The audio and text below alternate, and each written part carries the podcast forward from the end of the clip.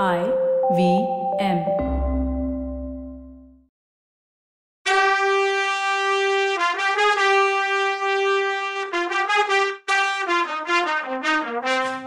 வணக்கங்க. நான் கவிதா பேசுறேன்.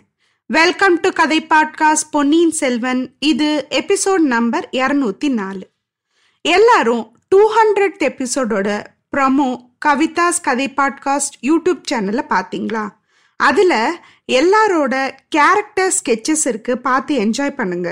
அப்புறம் அதே யூடியூப் சேனலில் இன்னொரு வீடியோவும் நான் போட்டிருக்கேன். நான் நேராக வந்து பேசியிருக்கேன்.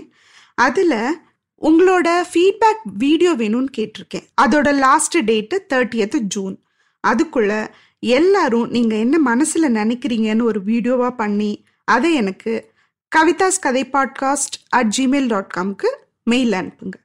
இப்போ கதையை பார்க்கலாம்.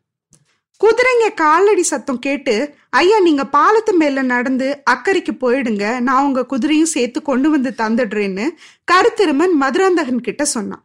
அதுக்கு மதுராந்தகன் அழகா இருக்கு. என்ன பயந்தாங்குழின்னு நினைச்சியா? குதிரை மேல ஏறி ஆத்த கடக்க முடியலன்னா அப்புறம் கடல் கடந்து இலங்கைக்கு எப்படி போறது? பாண்டிய நாட்டு சிம்மாசனத்தை பிடிக்கிறது எப்படி? அப்படின்னு வீரியம் பேசிட்டு குதிரையில மெதுவா ஏறினான். ரெண்டு குதிரைங்களும் நதியில இறங்குனுச்சு. மதுராந்தகனோட குதிரை தண்ணீர் கரைக்கிட்ட திடீர்னு முழங்கால் மடிச்சு படுத்துருச்சு. ஐயோன்னு அலர்னா கருத்துருமை. நல்ல வேளையா அந்த குதிரை திரும்ப சமாளிச்சு எந்திரிச்சு தண்ணியில இறங்குனுச்சு. மதுராந்தகனுக்கும் திகிலா தான் இருந்துச்சு. ஆனா வெளியில காட்டிக்காம என்ன இது பிரமாதம்? இப்படி பயந்துட்டியேன்னு சொன்னா கருத்துருமன் கிட்ட. மதுராந்தகனோட குதிரை கால்ல ஏதாவது காயம் பட்டிருந்துச்சோ என்னவோ அது தண்ணியில மத்த குதிரை மாதிரி வேகமா போகல. அடிக்கடி அது வெள்ளத்தோட வெள்ளமா போக பார்த்துச்சு. அதை திருப்பி எதிர்கரைக்கு கூட்டிட்டு போறதுக்கு மதுராந்தகன் ரொம்ப சிரமப்பட்டான். இதுக்குள்ள கரையோட வந்த குதிரை காலடி சத்தம் ரொம்ப கிட்ட கிட்ட வந்துட்டே இருந்தது. பாதி ஆறு வரைக்கும் கருத்திருமன் இளவரசனுக்காக நின்னு நின்னு போயிட்டு இருந்தான். அப்புறம் ஒரு ஐடியா வந்துச்சு. மதுராந்தகனுக்கு தைரியம் சொல்லிட்டு அக்கறைக்கு போயிட்டான் அவன். குதிரைய ஒரு மரத்தடியில நிறுத்திட்டு குதிரை மேல இருந்து பாஞ்சு இறங்கி மூங்கல் பாலத்து வழியா திரும்பவும் அந்த கரைக்கு போனான். மதுராந்தகன்ட்ட இருந்த சின்ன கத்திய அவன் ஏற்கனவே வாங்கி வச்சிட்டு இருந்தான் அதை வச்சு அவசர அவசரமா பாலத்திலேருந்து தொங்கிட்டு இருந்த கயிறு எல்லாம் அறுத்து முடி போட்டான். அதோட ஒரு முனைய பாலத்துல கட்டிட்டு இன்னொரு முனைய ரோட்ல மறுபக்கத்துல இருந்த மரத்துல கட்டினான். அந்த இருட்டுல ரோட்ல அப்படி ஒரு கயிறு கட்டியிருக்கத யாரும் பார்க்கவோ எதிர்பார்க்கவோ முடியாது. குதிரை மேல வேகமா வர்றவங்க கீழே விழுந்து வர வேண்டியதுதான். இத பண்ணிட்டு பாலத்து வழியா திரும்ப ஓடிடலாமான்னு யோசிச்சான். ஆனா அந்த நினப்ப மாத்திக்கிட்டு அங்க இருந்த மரத்து மேல ஏறி உட்காந்துக்கிட்டான் மதுராந்தகரோட குதிரையும் ஏறக்குறைய நதியை கடந்து அடுத்த பக்கம் ஏற போச்சு இன்னும் கொஞ்சம் நிமிஷம் கிடைச்சா போதும். கரையேறி அந்த பக்கம் போயிடும். அதுக்குள்ள பின்னால வந்த குதிரைங்க அந்த மரத்தடி கிட்ட வந்துடுச்சு. அஞ்சாறு குதிரைங்க இருக்கும். அதுல ரெண்டு முன்னாடி வந்துச்சு. அந்த குதிரை ரெண்டும் கயிறு தடிக்கு கீழே உருண்டுச்சு. கருத்திருமன் மரத்து மேல இருந்து தண்ணியும் அறியாம சத்தமா சிரிச்சிட்டான். விழுந்ததுல ஒருத்தன் ஐயோ பிசாசுன்னு பயங்கரமா கத்துனான். அவன் கத்துன குரல்ல இருந்து அது பினாகபாணின்னு தெரிஞ்சது கருத்திருமனுக்கு. விழுந்ததான் விழுந்தான். கழுத்து நெறிஞ்சு செத்திருக்க கூடாதான்னு இருந்துச்சு கருத்திருமனுக்கு. இன்னொரு குதிரை மேல இருந்து விழுந்தவன் கொஞ்சம் கூட ஷாக் ஆகாம தரையிலேந்து எந்திரிச்சு நின்னான். அது கந்தமாறன். குதிரையும் தானுமா திடீர்னு உருண்டு விழுந்ததும் கொஞ்சம் கூட அசராம எந்திரிச்ச கந்தமாறன் எந்திரிக்கும் போதே கையில வேலை எடுத்துக்கிட்டே எந்திரிச்சான். அவனோட கவனம் எல்லாம் மறுக்கரையில ஏற போன குதிரை மேலேயே இருந்துச்சு. அந்த குதிரையில இருக்கவன் வந்தியத்தேவன்னு அவன் நினைச்சிட்டு இருந்தான். வல்லவன் மேல கந்தமாறன் வச்சிருந்த பழைய அன்பு இப்ப கடுமையான பகையா மாறிடுச்சு. பல விதத்திலையும் அவன் தனக்கும் தன் குடும்பத்துக்கும் நடந்த அவமானத்துக்கெல்லாம் வல்லவன் தான் காரணம்னு நிச்சயமா நம்பினான். தான் வீட்டுல தங்கி இருக்கும்போது நிறைய ரகசியத்தை தெரிஞ்சுக்கிட்டு எல்லார்கிட்டையும் சொல்லியிருக்கான். ராஜ குடும்பத்துக்கிட்டையும் சொல்லியிருக்கான். எதுக்கு? அவங்க கிட்ட அவ்வளோ பக்தி விசுவாசமா என்ன? இல்ல. இந்த ரகசியத்தை சொல்லி அவங்களுக்கு நம்பிக்கையானவனா ஆகி அப்புறம் அவங்களுக்கே துரோகம் செய்யலாம்ல? அதுக்கு தான் பாண்டிய நாட்டு ஆபத்துதவிங்களுக்கு ஹெல்ப் பண்ணியிருக்கான் அப்படின்றதுல சந்தேகமே இல்லை. இந்த மாதிரி ரெட்ட துரோகத்தை நந்தினி தூண்டுதலால செஞ்சானா? இல்ல தன்னோட சொந்த லாபத்துக்காக செஞ்சானான்னு தெரியல. நந்தினியோட மாய வலையில நானும் கொஞ்ச நாள் சிக்கி இருந்தேன்னா ஆனாலும் இது மாதிரி துரோகம் எல்லாம் கனவுல கூட நினைச்சு பார்க்க மாட்டேன்டா. இதெல்லாம் விட என் சொந்த தங்கச்சி மணிமேகலையோட மனசை கெடுத்து வச்சிருக்கானே. அதை நினைச்சாதான் பொங்கிட்டு வருது எனக்கு. மணிமேகலைய சாம்ராஜ்ய சிம்மாசனத்துல உட்கார வைக்கணும்னு நான் கனவு கண்டுட்டு இருந்தா அந்த அப்பாவி பொண்ண கரிகாலரை நான் தான் கொன்னேன்னு பல பேர் முன்னாடி ஒளர்ற மாதிரி ஆக்கி வச்சிருக்கான் இந்த பாதகன். அவ்வளோ பெரிய கெட்ட விஷயங்களை பண்ணவன தப்பிச்சு ஓடுற மாதிரி விடுறதா? அதையும் நான் பார்த்துக்கிட்டா இருப்பேன். நெவர் வந்தியத்தேவனை உயிரோட பிடிக்க முடிஞ்சா நல்லது. முடியலையா? அவனை கொன்னு தொலைச்சிட்டோங்கிற ஆறுதலோடவாவது இங்கேருந்து திரும்பி போகணும். இதை தீர்மானிச்சுக்கிட்டு தான் கந்தமாறன் இந்த வேட்டைக்கே கிளம்பி வந்தான். இப்போ அவன் குதிரை எதிர்பாராம தடுக்கி விழுந்துருச்சு. அது பழைக்கிறது நடக்காது. பினாகபாணி வந்த குதிரைக்கும் அதே கதிதான். வல்லவன் அக்கறைக்கு போயிட்டான். பின்னால வர்றவங்க இங்க வந்து சேர கொஞ்ச நேரம் ஆகும். அவங்க வந்துட்டாலும் இவ்வளோ வெள்ளத்தை கடந்து அவனை பிடிக்கிறது முடியாத காரியம். அதனால அவனை கொல்றது தான் பெஸ்ட் ஐடியா இவ்வளவும் கந்தமார மனசுல ஓடி மறைஞ்சது.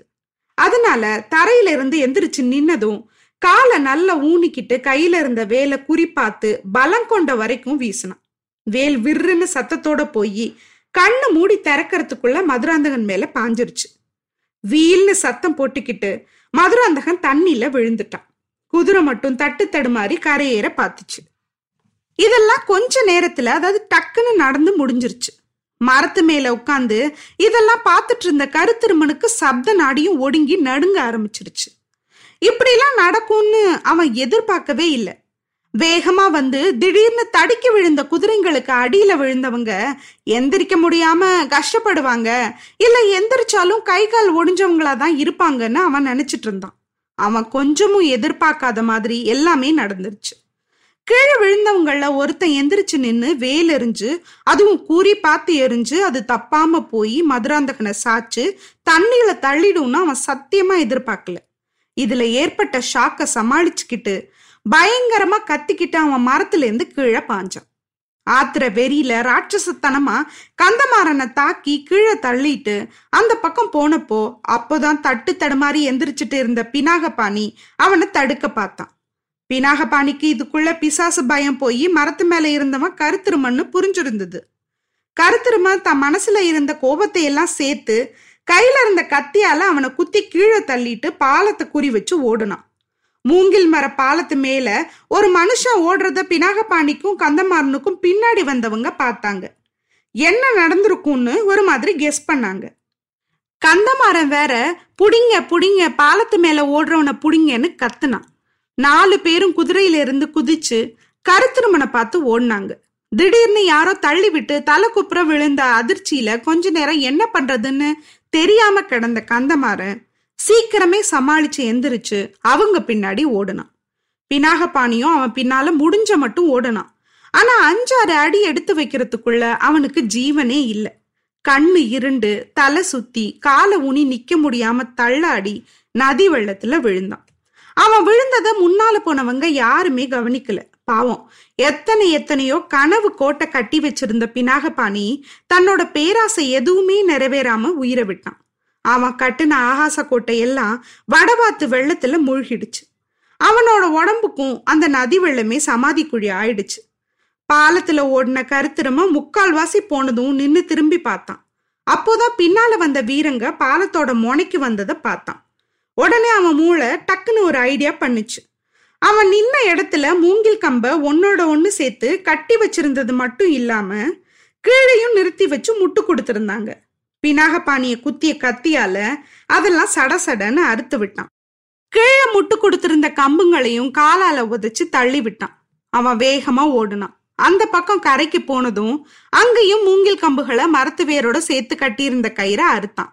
உடனே பாலத்தோட முனைய அப்படியே கை கொடுத்து நெம்பி தூக்கி நதி வெள்ளத்துல எரிஞ்சான். அந்த பாலத்துல மூணுல ஒரு பங்கு பிச்சுக்கிட்டு ஆத்தோட போச்சு. பாலத்துல ஓடி வந்தவங்க அங்க பாலம் பிச்சுக்கிட்டு போனதை கவனிக்காம மேல மேல ஓடி வந்து ஒரு ஒருத்தரா வெள்ளத்துல விழுந்தாங்க. அவங்க எல்லாருக்கும் கடைசியில வந்த கந்தமாறன் மட்டும் அப்படி விழாம தப்பிச்சிட்டான். எதிர்பாராம வெள்ளத்துல விழுந்தவங்க தலை முழுகி தண்ணி குடிச்சு திக்கி திணறி திண்டாடி வெளியில தலைய நீட்டினாங்க. கந்தமாறன் அவங்கள பார்த்து அக்கறைக்கு நீந்தி போய் கரையேறுங்கன்னு சத்தம் போட்டான். அவங்கள ரெண்டு பேர் ரொம்ப கஷ்டப்பட்டு எதிர்நீச்சல் போட்டு வந்து மிச்சம் கிடைச்ச பாலத்தை பிடிச்சி மேலே ஏறி வந்தாங்க. அவங்கள பார்த்த கந்தமாறன் முதல்ல நல்லா திட்டுனான்.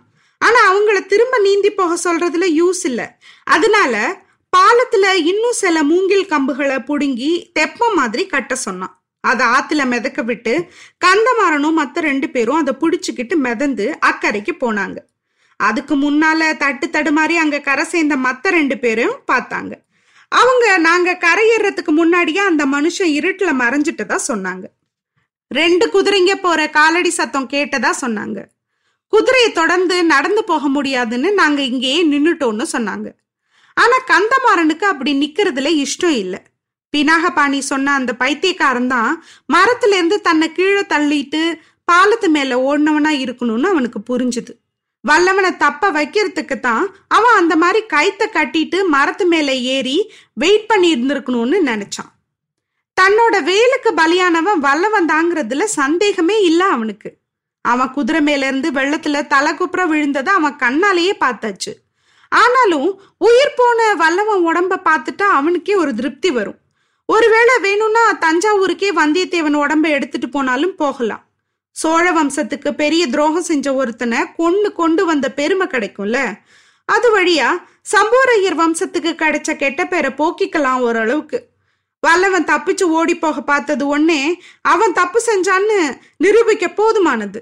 இதுல இருந்தே ஆதித்த கரிகாலனை கொன்னது வந்தியத்தேவன் தான் நிச்சயமாயிடுச்சுன்னா அந்த பயங்கரமான பழி சம்போரையர் வம்சத்துக்கு வராதுல்ல.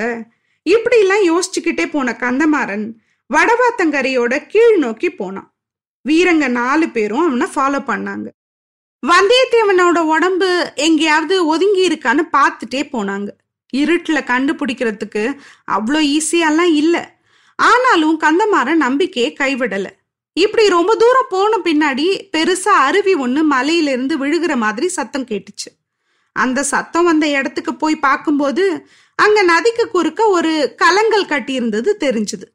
அங்க தண்ணி தேங்கி நின்னு அடுத்து உள்ள பள்ளத்துல வேகமா விழுந்து சுத்தி சுத்தி அலை மோதிக்கிட்டு போனுச்சு வந்தியத்தேவன் உடம்பு இதுவரைக்கும் வந்திருந்ததுன்னா அந்த பெரிய பள்ளத்துல விழுந்து முங்கி இருக்கும். அது மறுபடியும் வெளியில வர பல மாசம் ஆகும். ஒருவேளை அது வெளியில வராமலே போயிடலாம். அதனால அதை தேடிட்டு போறதுல யூஸே இல்லை. இதெல்லாம் யோசிச்சுட்டு இருக்கும்போதே நதி கலங்களை தாண்டிக்கிட்டு வெள்ள நுறையா போயிட்டு இருந்த நீரோட்டத்துல கருப்பா ஒரு பொருள் விழுந்த மாதிரி இருந்துச்சு. ஓ இதுதான் வல்லவன் உடம்போ? ஆமா அப்படித்தான் இருக்கணும். ஒரு பெரிய துரோகி ஒழிஞ்சான். அவனோட பாவத்தை எல்லாம் கடவுள் மன்னிக்கட்டும். ஆனா அது நடக்குமா? அவன் பாவத்தை எல்லாம் கடவுளால கூட மன்னிக்க முடியாது. அதோட பலனை அவன் அடுத்த பிறவியில அனுபவிச்சே ஆகணும். எப்படியாவது போட்டும். வல்லவன் வாழ்க்கை முடிஞ்சுது. இனி அவனை பத்தி கவலைப்பட வேணாம். நாம தஞ்சாவூர் போய் வேலையை கவனிக்கலான்னு நினைச்சான். போடா போ. நல்லவங்களை கடவுள் சோதிப்பார். ஆனா கெட்டவங்களை தான் தண்டிப்பார். முட்டாள் நீ போய் தஞ்சாவூர்ல வல்லவனை பாரு. ஐயோ அங்க அவனும் குத்துப்பட்டு கிடக்கானே. இவன் நினைச்சபடியே ஏதாவது ஆயிடுமோ அவனுக்கு? கடவுளே அடுத்த எபிசோட்ல என்ன நடக்குதுன்னு பார்க்கலாம். அது வரைக்கும் நன்றி வணக்கம்.